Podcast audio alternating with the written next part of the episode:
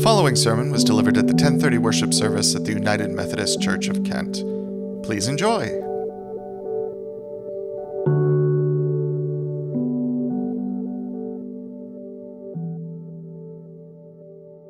The sermon this morning is a continuation of a sermon series entitled Life in Christ.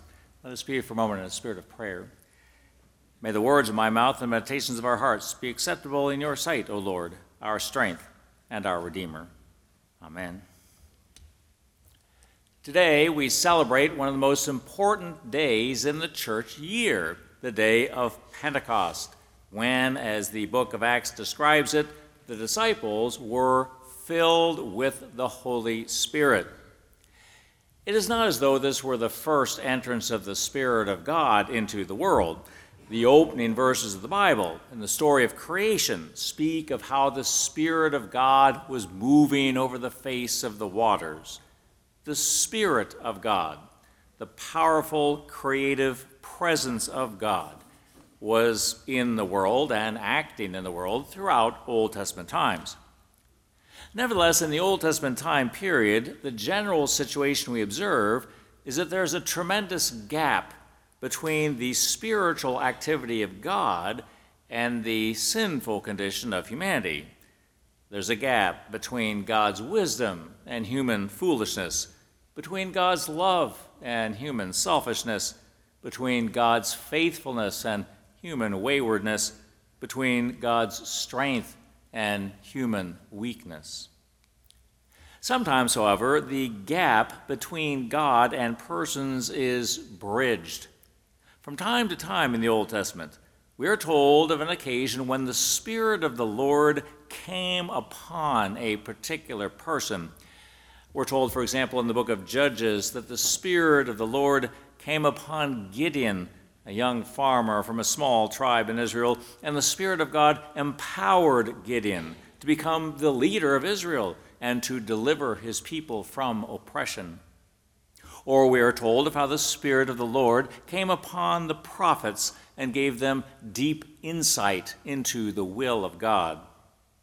When the Spirit of God came upon people, they were filled with the presence of God, filled with the love and the power and the wisdom of God, and they were empowered then to carry out a particular mission for God. One can summarize the Old Testament situation in this way The Spirit of God came upon particular people at particular times and empowered them for particular tasks. But among the prophets, there began to emerge the message that one day God would pour out his Spirit in a comprehensive fashion, that God would so bridge the gap between God and humanity that people everywhere and at all times might become inspired and empowered by the presence of God's Spirit. The most direct prophecy of this sort comes from the book of the prophet Joel, which we heard a few moments ago, where Joel declared, In those days, says the Lord, I will pour out my Spirit on all people. The book of Acts tells us that this prophecy of Joel was fulfilled on the day of Pentecost. Pentecost was a Jewish harvest festival, one of three major festivals outlined in the Old Testament, where it was also called the Festival of Weeks because it was a week of weeks, that is, seven weeks after Passover, which also meant it was roughly 50 days after Easter. The Pentecost festival celebrated the ingathering of early grains and fruits, which in the mild climate of Israel were becoming ripe at this time of year. It was a big holiday, and Jews from across the empire were gathered in Jerusalem. In the book of Acts, we're told us that on the day of Pentecost, the disciples also were gathered in Jerusalem. Across the previous three years, the disciples had fully experienced God's central action to bridge the gap between God and humanity. They had learned from Jesus, hearing his message of truth and promise.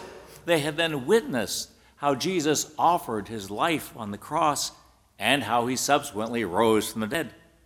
In the days leading up to Pentecost, the disciples had personal encounters with the risen Christ, and they had heard his great commission, how he instructed them that they now were to go and make disciples of all nations. After all that, one might think that the disciples would have been completely clear about everything and, and all set to go forth in their mission, to, to rush out and spread the good news of Jesus Christ. But in the days leading up to Pentecost, the disciples were basically hiding out in Jerusalem. Although they had witnessed God's actions in Jesus Christ, and although they knew Jesus' message and Jesus' call to them, they felt personally weak and threatened and utterly incapable of living out Jesus' call. Indeed, the prospects for the disciples at this juncture, by any objective measure, were not at all encouraging. In spite of their experiences, the disciples remained a tiny band of untalented individuals coming from a despised corner of the world. How were they now to become missionaries for Christ in the Roman Empire, a world where pagan religions were deeply entrenched, where immorality of all sorts was casually accepted, and where the Caesars enjoyed emperor worship and would not take kindly to some new upstart religion which taught that people were to worship only the Lord. Imagine this little band going out to proclaim the message that a certain crucified Jew was the Savior of the world.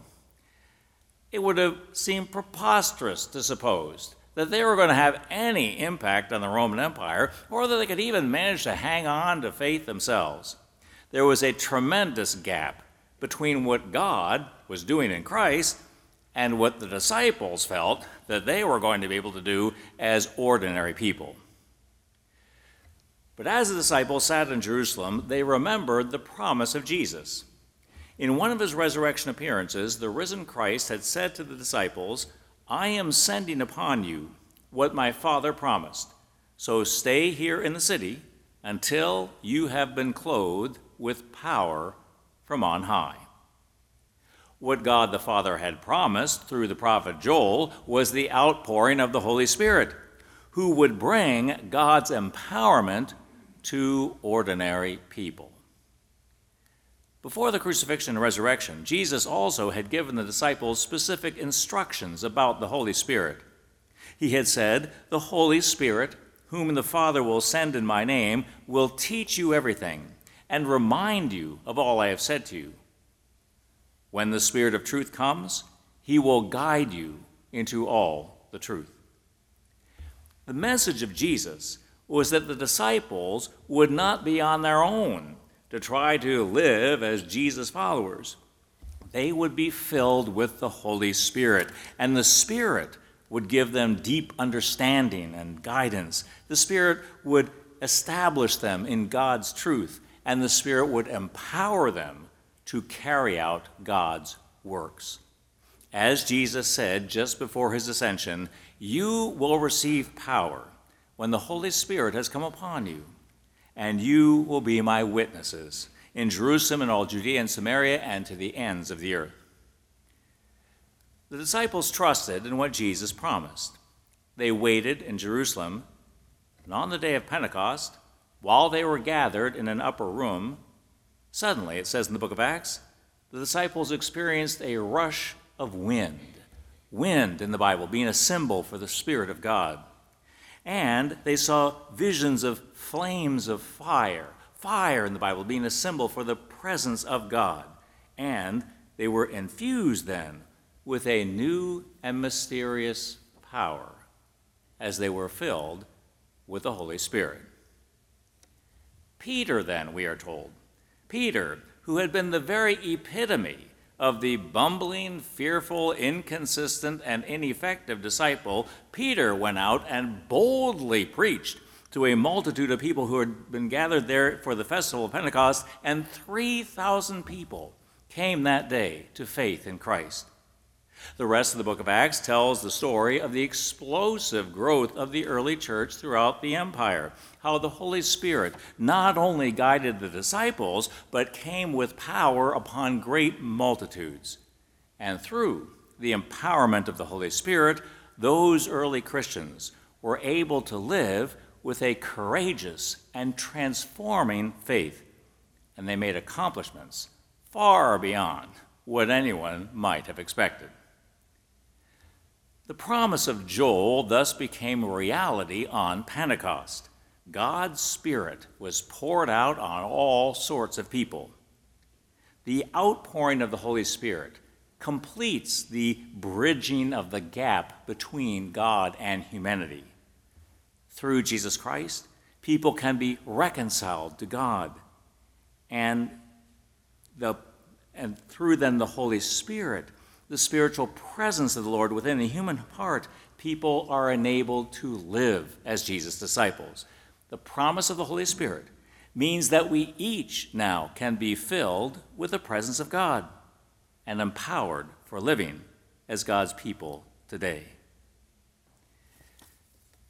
Every once in a while, during these nicer days of the year, depending on where you live, you might see a hot air balloon going by a balloon can provide a good contemporary illustration for the working of the Holy Spirit. A balloon is just a heap of material until it is filled. Then it rises up. It becomes what it was created to be, and it can soar through the air, propelled by the breeze.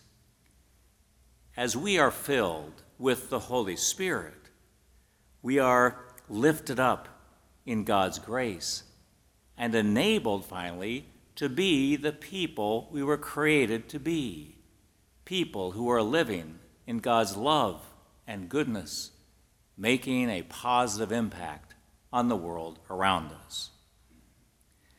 The central message of Pentecost is that the Christian life is far more than a set of beliefs and values it is a personal connection with God made possible through Jesus Christ and the gift of the Holy Spirit.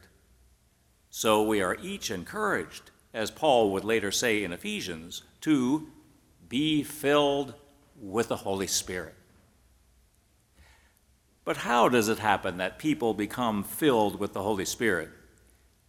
Since Pentecost was a dramatic experience on a particular day, Christians have sometimes gotten the idea that being filled with the Holy Spirit must occur through some sudden, overwhelming, one time event. But it is quite notable that in this verse in Ephesians, the Greek verb that Paul uses means to be continually filled or to be steadily replenished.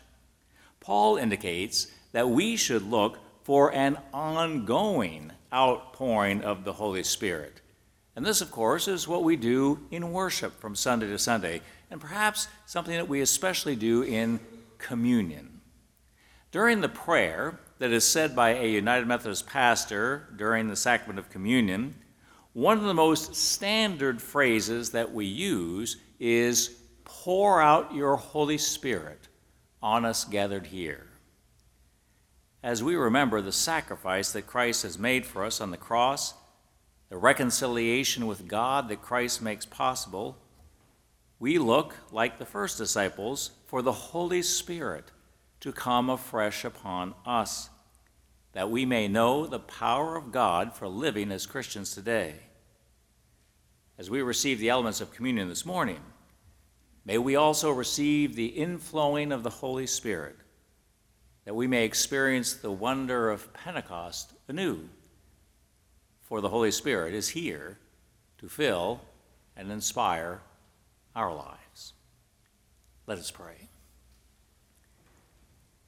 O Lord, on the day of Pentecost, you poured out your Holy Spirit on the disciples filling them with your presence, enabling them to go forth boldly into the world with your grace and good news of Jesus Christ. Lord, fill us with that same Holy Spirit. Enable us to open our hearts to you in faith that we might receive how you would touch us today with truth, with grace, with your empowering presence, that, Lord, we may indeed live as your people in these days, and that we may act as your church to reach out in mission in our time. We remember, O oh Lord, how on the day of Pentecost, people were drawn together. It was, in a sense, the birthday of the church as people gathered in faith for worship and then for service. We thank you today, O Lord, for the gift of your church, how we are drawn together in the Spirit, how we can grow together, and how we then can reach out to a hurting world. We do reach out to persons who are in times of particular need, remembering those who are sick or dealing with surgeries. We lift up especially this morning John Enlow, Jill Beer, and Hal Hall, praying for your ongoing healing power. We also pray for your guidance for Christians today, especially lifting up our annual conference this week, praying that you would guide us as we make decisions relevant to the United Methodist Church here in East Ohio. We lift up persons who've been victims of the terrible violence that has happened in school shootings over these past weeks and months. We pray, Lord, that your Spirit would, would be at work to move people away from violence, to change the shape of our society, to enable us, O oh Lord, to live as people who are gathered in shalom, the kind of peace and wholeness that you intend for us. And Lord, we think of persons close to home affected by violence. We especially lift up the family and friends of Ethan Liming upon his death this weekend. We pray for the comfort of your Spirit, the assurance of your everlasting promises, and again for the working of your Spirit to guide us all to new ways of living together. Oh Lord, we recognize there's yet a gap between human behavior and your call to us, but you are ever at work through the Holy Spirit, and we pray that that Spirit might indeed work within us. Lead us, Lord, that we may be transformed by that empowering presence that we might live as your people today, we might reach out with your grace to the world. We lift up this morning also our fellow United Methodists at the um, uh, Wedgwood United Methodist Church. We lift up families who are growing together in faith, and we remember especially the, the Rockhold family, we celebrated baptism at the 8:30 service this morning. The Lord, in many ways, you are guiding us as your people.